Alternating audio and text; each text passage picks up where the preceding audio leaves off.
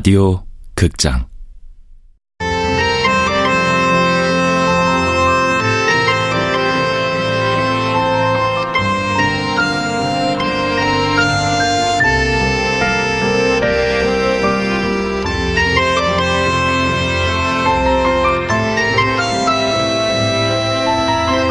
통영이에요.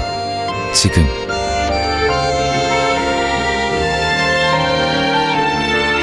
원작 구효석, 극본 김민정, 연출 황영선, 스무 번째.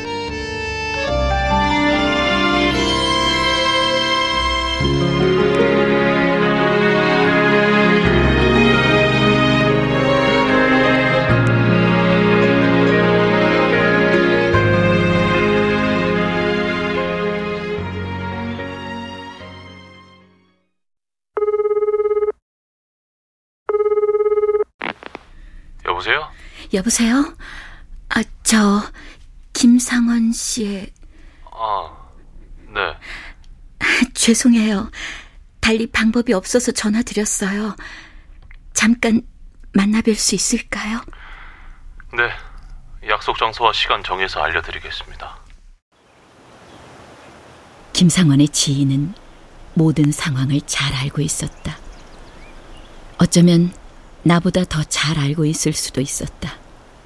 수사대 내부의 상황을 파악하고 나와 주은우의 만남을 조율해 주었으니 친구를 위해 친구의 여자가 다른 남자를 만날 수 있도록 도와주다니 이 상황을 이 사람은 용납하고 있는 것일까? 저는 상원이를 믿습니다. 가장 진솔한 친구니까요. 자기 마음을 속이지 않는 친구죠. 상원이가 그렇게 원한 건 상원이의 마음이 진정 그걸 원했기 때문일 겁니다. 그동안 도와주신 거 정말 감사드립니다. 제가 경찰이라 그렇게나마 도울 수 있었던 것 뿐입니다. 그런데 어쩐 일이신지 주은우에 관한 이야기를 꺼내려 하니 정신이 아득해지면서 눈물이 쏟아질 것만 같았다. 정신을 바짝 차려야 했다. 저 주은우 씨가 죽었다고 하는데 전 믿을 수가 없어요.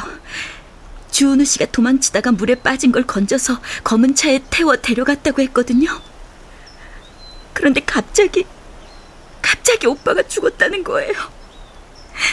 아무리 생각해도 그럴 리가 없거든요.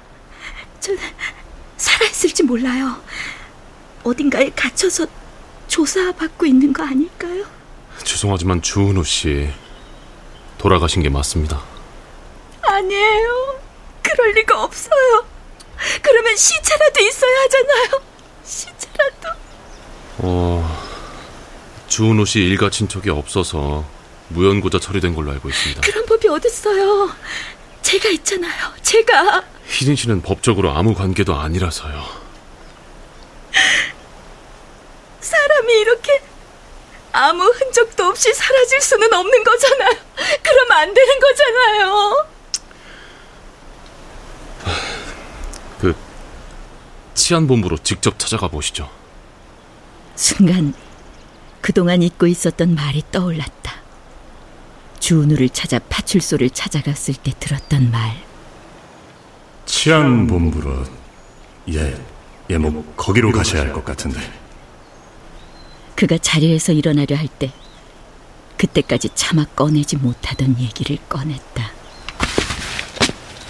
저 혹시 상원 씨 보셨어요? 저한테도 어디로 가겠다는 얘기는 안 하더군요.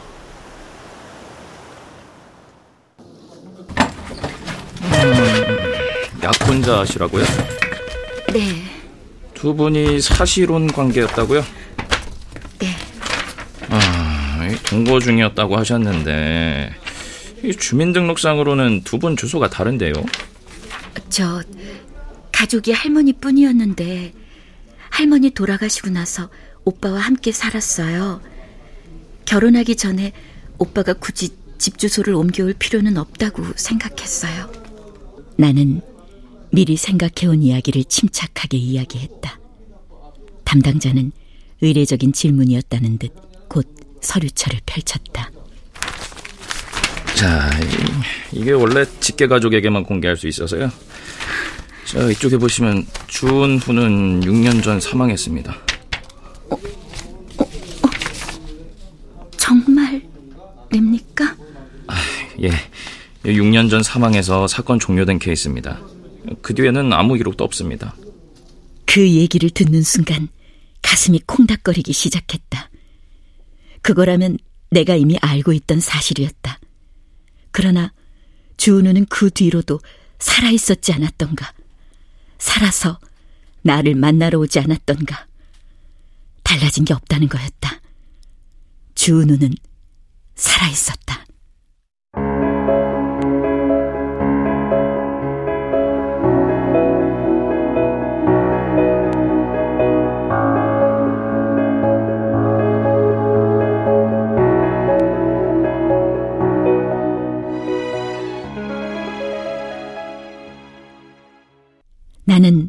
다시 시외버스를 타고 진말 파출소를 찾아갔다. 누구요? 아, 아, 그때 그 아가씨구나. 죽었다고 했잖아요. 무슨 뜻이었어요, 그게? 죽었다는 기록이 있었으니까요. 혹시 6년 전 기록 아닌가요? 네, 그랬을 거예요, 아마. 왜요? 뭐가 잘못됐어요? 며칠 전에 빠져 죽은 게 아니었고요. 아이, 뭐 무슨 말씀을 하시는 건지 당최... 그날 사람이 물에 빠졌다고 어떻게 된 거냐고 물었더니 소장님이 죽었다고 그랬잖아요. 그날 물에 빠져서. 그날 물에 빠져서 죽었다는 게 아니라 물에 빠져 죽었다는 기록을 그날 본 거지.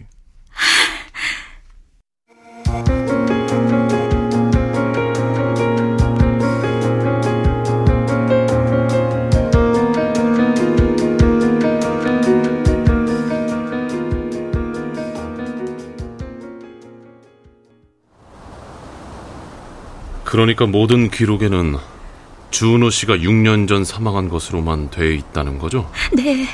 하지만 그 이후로도 오빠는 살아 있었잖아요. 그건 너무나 분명한 사실이고요. 그러네요.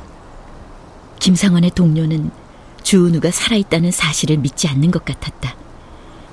방법은 6년 전에 죽은 것으로 되어 있는 사망 신고를 정정해야 하는데 그러기 위해서는 법원의 허락이 필요합니다. 가능한 일인 거죠?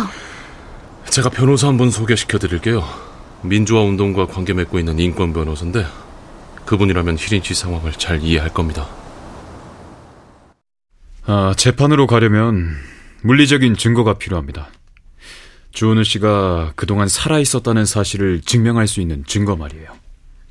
하지만 그는 노출을 절대 피했는데요. 그렇죠. 수배자 신분이었으니. 혹시 두 분이 함께 사진을 찍었다거나 없어요. 혹시 증언을 해줄 사람은 없을까요? 주은우 씨가 최근에 만난 사람이라든가 아 있어요. 시골 식당 주인 아저씨요. 그 식당에서 주은우 씨를 마지막으로 만났어요. 잘 됐네요. 그분에게 증언을 부탁해 봅시다.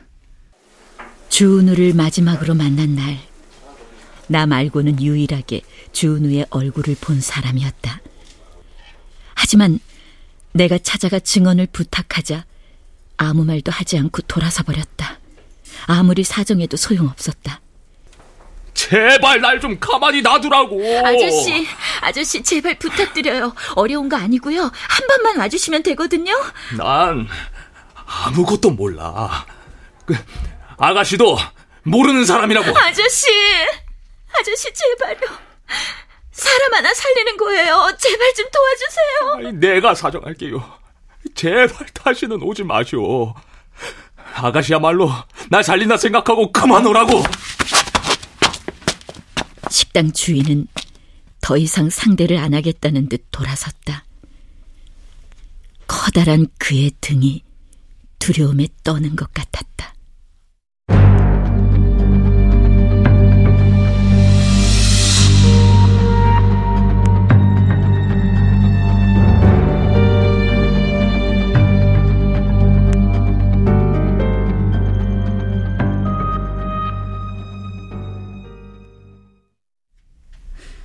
혹시 주은우 씨의 동지들과는 연락이 됩니까? 6년 이내에 만난 적이 있는 사람이 증언을 해주면 좋겠는데요. 아니요. 누군지도 몰라요. 나는 다시 김상원의 친구에게 연락해서 도움을 청했다. 그는 주은우와 함께 활동하던 그룹원의 이름을 알아냈고 나는 몇 단계를 거쳐 간신히 그들에게 사정을 전달할 수 있었다. 하지만 그들 중 누구도 재판정에 나올 수 있는 사람은 없었다. 대신 그들은 다른 방법으로 도와주겠다고 전해왔다. 나는 그들로부터 서면 증언을 받았고 증언을 녹음 테이프로도 받았다. 나도 주은우를 언제 만났는지 꼼꼼하게 기록했다. 나는 가능한 많은 자료를 모아 변호사에게 넘겨줬다. 마침내 재판이 열렸다. 원고 측 대리인 네, 판사님.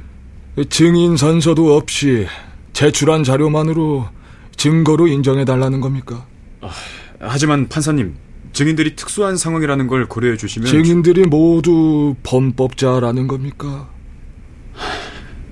아, 그런 건 아니지만 증인을 한 명이라도 데려오든지 공증받은 문서를 제출하든지 하세요.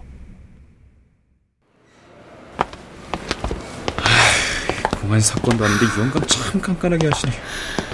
어떡하죠? 한 분만 증언을 해줘도 가능성이 있을 텐데. 혹시 김상원이라는 분은 연락이 안 돼요.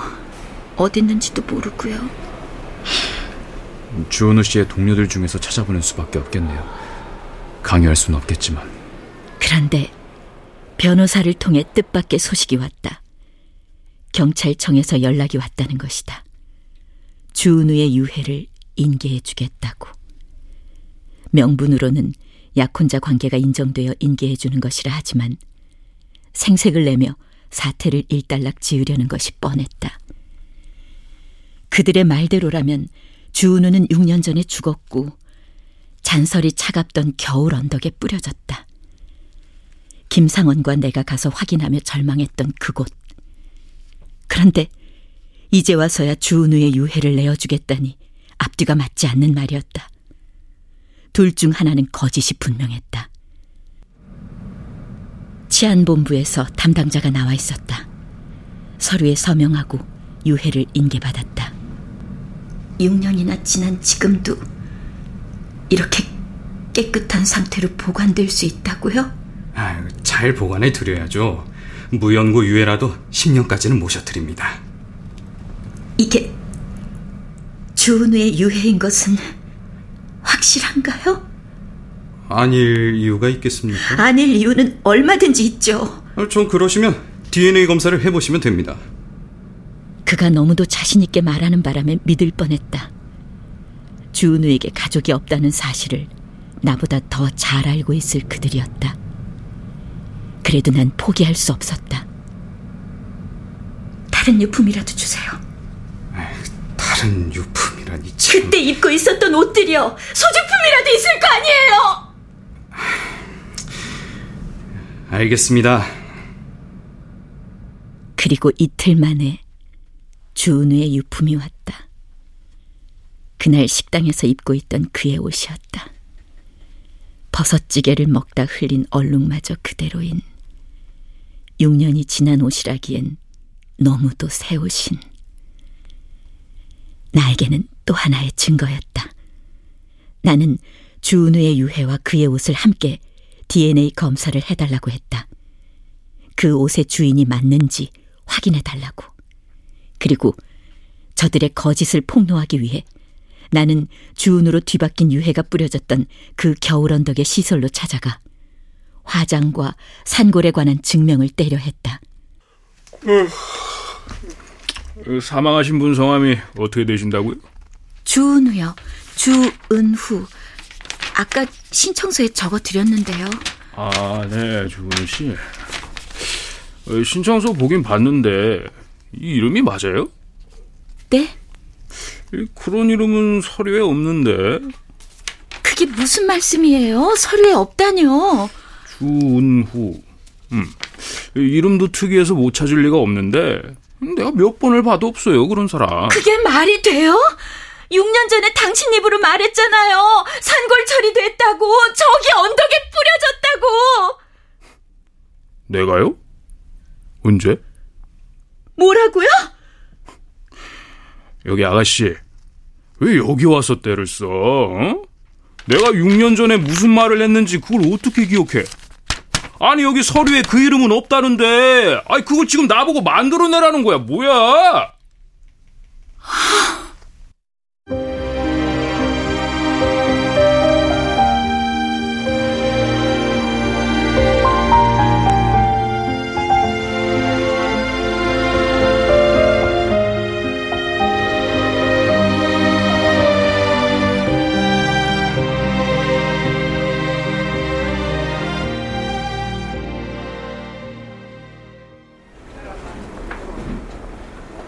주은우 씨가 사망한 것은 맞습니다.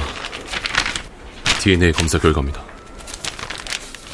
DNA 검사 결과는 주은우의 죽음을 확인해줬다.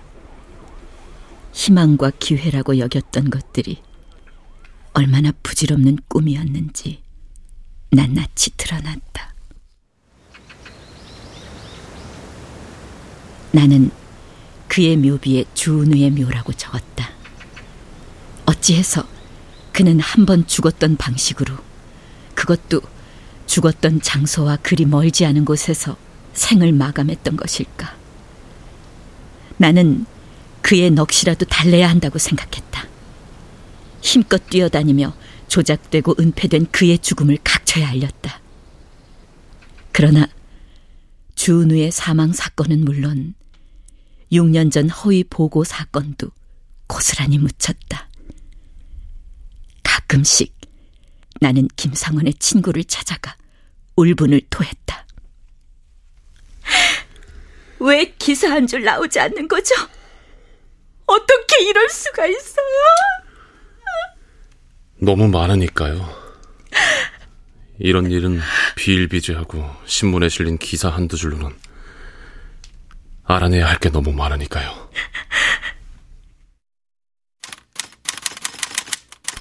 나는 그의 사태를 A4 용지 160장 분량으로 정리했다. 내가 관련된 부분에서는 가감없이 나를 드러냈다. 두터운 책 한 권 분량이었다. 여러 권 카피해서 언론사에 돌렸다. 아, 여보세요? 최상권 기자님이시죠? 주은우 씨 사망 조작 은폐 사건에 대해서 자료를 보냈었는데요. 누구라고요? 준우 아, 아, 그 사건이요? 예, 자료는 받았습니다. 아, 아직 검토 중입니다. 추가 취재도 필요하겠고요. 추가 취재가 필요하시면 제가 도와드릴게요. 아, 예, 예, 예. 도움 필요하면 연락드리겠습니다. 그걸로 끝이었다. 어떤 매체도 보도하지 않았다. 나는 오랫동안 그런 나라에 살았다. 정말 오랫동안 그랬다. 그동안 나는 나이를 먹었다. 더 나이를 먹겠지. 바다 위를 나는 저 갈매기가 없다면 과연 시간은 흐를까? 바람과 저 낙화가 없다면 나는 그것들이 내려다 보이는 언덕에 산다. 흘러가줘서 고맙다.